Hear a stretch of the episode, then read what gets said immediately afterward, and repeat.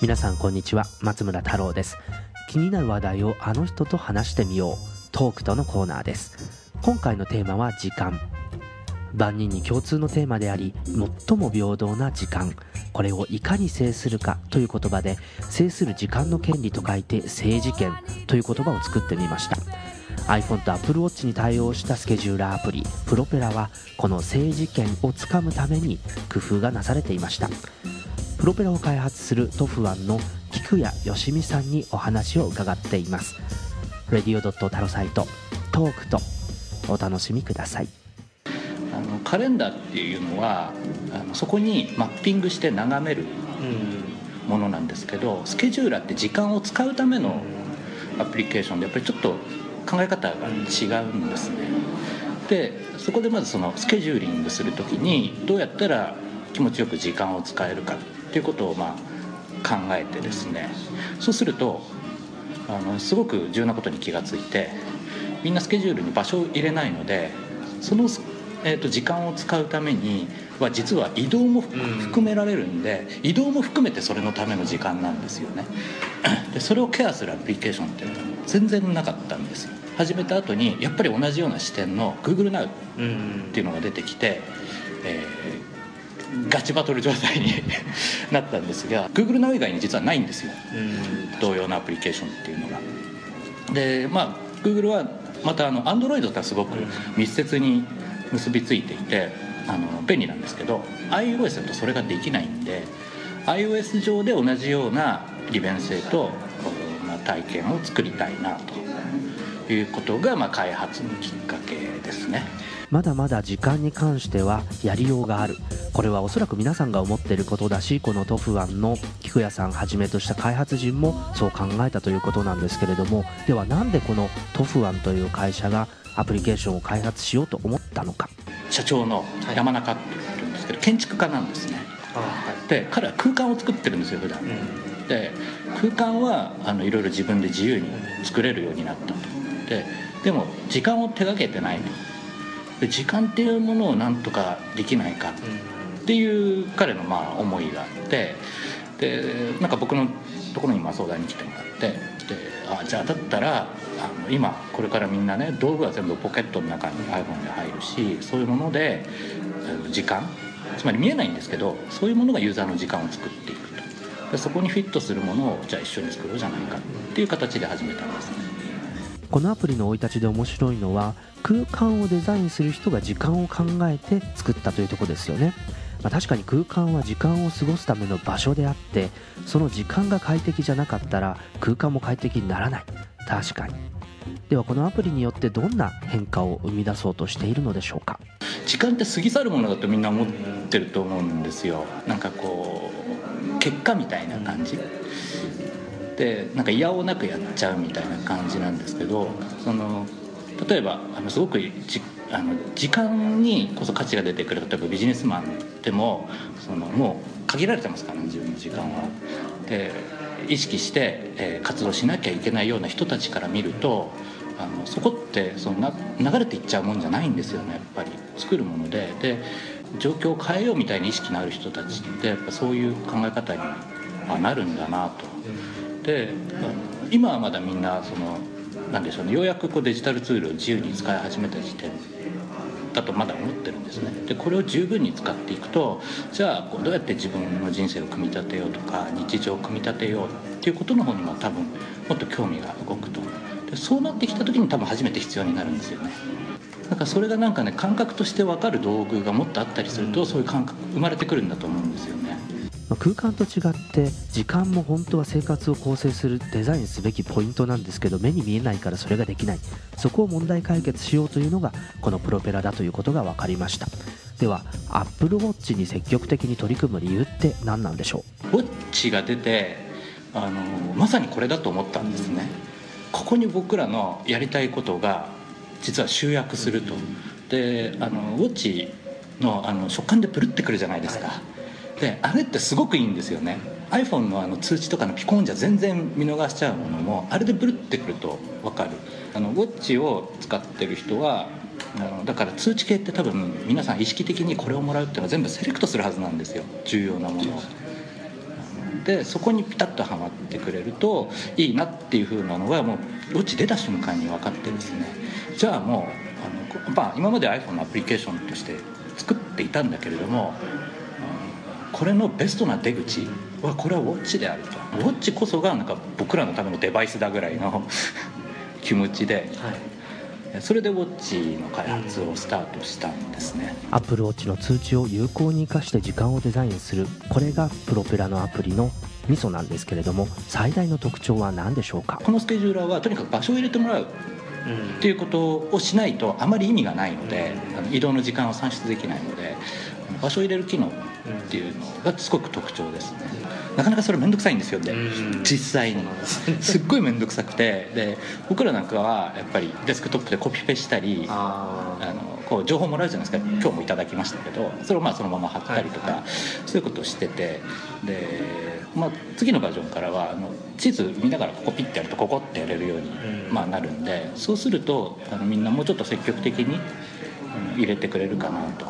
で他のカレンダーと連携してるのもそうであの普通の時間の情報はあのどれで入れていただいても構わないんですよ。ただ移動に使う瞬間にはここでちょっと場所をあのポインティングしてほしいな。カレンダーとスケジューラーの分け方が明確になってきましたね。自分の予定を管理するのか自分の時間を把握するのかプロペラはその時間を把握するツールとして登場しています。でも時間に興味がだんだん湧いてきました。いや計算したんですよ、えー、人間って一生で1億分生きてないんですよ。ああ1億分。生きてないんですよ。何千万分かな、うんうんしか生きてないんですよね、はいはい、だからまあ僕らが1円玉知ってますしで1億円っていうのもなんかあの紙袋いっぱいぐらいのイメージで、でその中でそういうこうなんか検索何回も繰り返しても本当無駄だなとか、そういうこうなんていうかなしっかりビジネスパーソンの人が立てるようなすごいしっかりしたあの事前予定だけじゃなくて僕なんかだとあの夕方飲み会みたいなのももう入れるようにしてるんですよ、まあ、あとは日中は仕事してるわけで。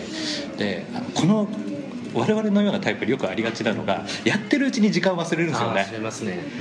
うん、もうカフェとかでダーやってるうちにもうさっきもう行かなきゃいけないこと忘れるみたいな。そういう時にもちょっとした予定でもこうバッてこう来るんでそれがね結構便利なんですよね、まあ、プライベートと仕事を分けるっていう考え方ももちろんあるんですけど、まあ、僕は個人事業主だったせいかですねあんまり分けない。そういう人にはプロペラいいのかなというふうに思ったりしていますが今度は時計の歴史についても深掘りしているそうですので聞いてみましょう。これを開発する時にその腕時計の歴史っていうのをやっぱりちょっと調べたんですよ、であのもう僕記憶力が悪いんでだいぶ忘れちゃいましたけど あの最初は、まあ、ブレゲとかが作るわけですよね腕時計って、はい、であの献上するわけです。あのエリザベス・イースでしたかね。確か。つまりあのああいうその絶対王政のトップの人たちって、大体みんなやることは即位すると暦変えたりするわけですよ、つまり時間をコントロールするっていうことがあのすごく重要なわけですよ。あのそれがまあ彼らの場合は絶対王政なんでその国家を支配することだったんですけどこのウォッチって道具ってだから自分をそういうふうにこうコントロールしていくものなんですよね。自分の運営をまさにさっきあの時間のデザインとさんおっしゃいましたけど、でそれは別に偉そうなことではなくてそのお母さんとか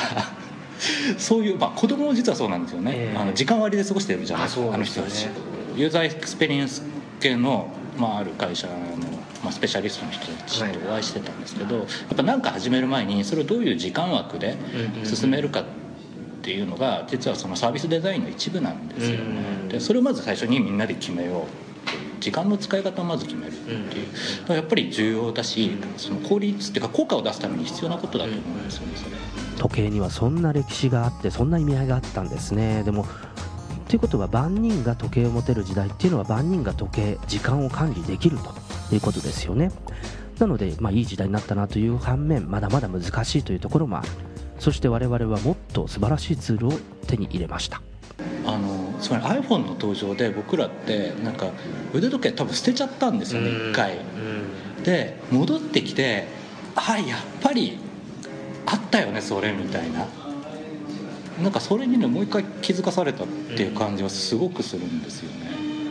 だからなんでしょうねあのそういう絶対的になんとなく流れていっちゃう時間みたいなもんじゃなくてその相対的に時間をこうコントロールするというかそういう感じがすごくするんですよ、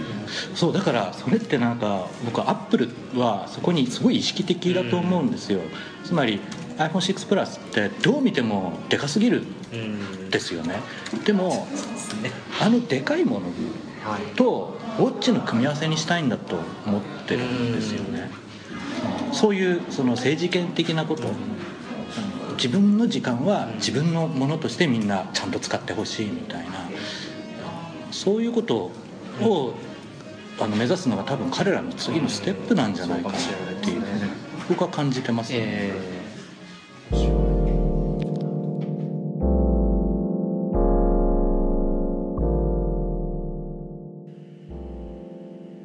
スケジューラーアプリプロペラの開発をしているトフワンの菊谷義美さんにお話を伺ってきました。まあ、時間の話はなかなか難しくてですね話も尽きなかったんですけれどもやっぱりこう時計の歴史そして時間の歴史っていうのを紐解いてみるとなかなかこう我々の手元にその管理する権利というものが回ってきてなかったってことが分かりますよね。もちろんその会社に勤めるっていうところでもこう何時に出社して何時に退社しなさい。でそれに対してもう少しこう自由度を高めようということでフレックスなんていう制度もありますけれどもそれでもやっぱり時間は決められていると。でもその時間で決められているのかそれともやることで決められているのかっていうので多少欧米との違いもある。とは言ってもですね別にアメリカだからってこうやることやってれば何やどんな時間に働いてもいいっていうわけでもないんですよね、まあ、ヤフーなんかがそういう自宅勤務を廃止したというのもやっぱりそのチームアップの件だったり効率性の件だったりということでもう少し会社がきちんとそこを管理したいっていう意向もあったんじゃないかと思います。けどですねまあ、iPhone っていうツールそして特に我々の場合はその仕事の時間だけじゃなくてプライベートの時間っていうのも iPhone で管理するようになってきたのでやっぱり有効活用するっていうこととどういう時間の使い方をするのかこれすなわち人生そのものですのでまああの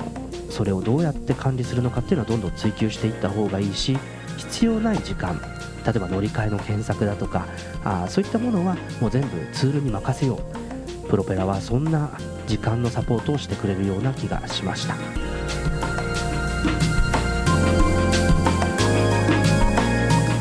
レディオタロサイトトークとコメントフィードバックは「ハッシュタグレディオタロサイト」までお寄せください。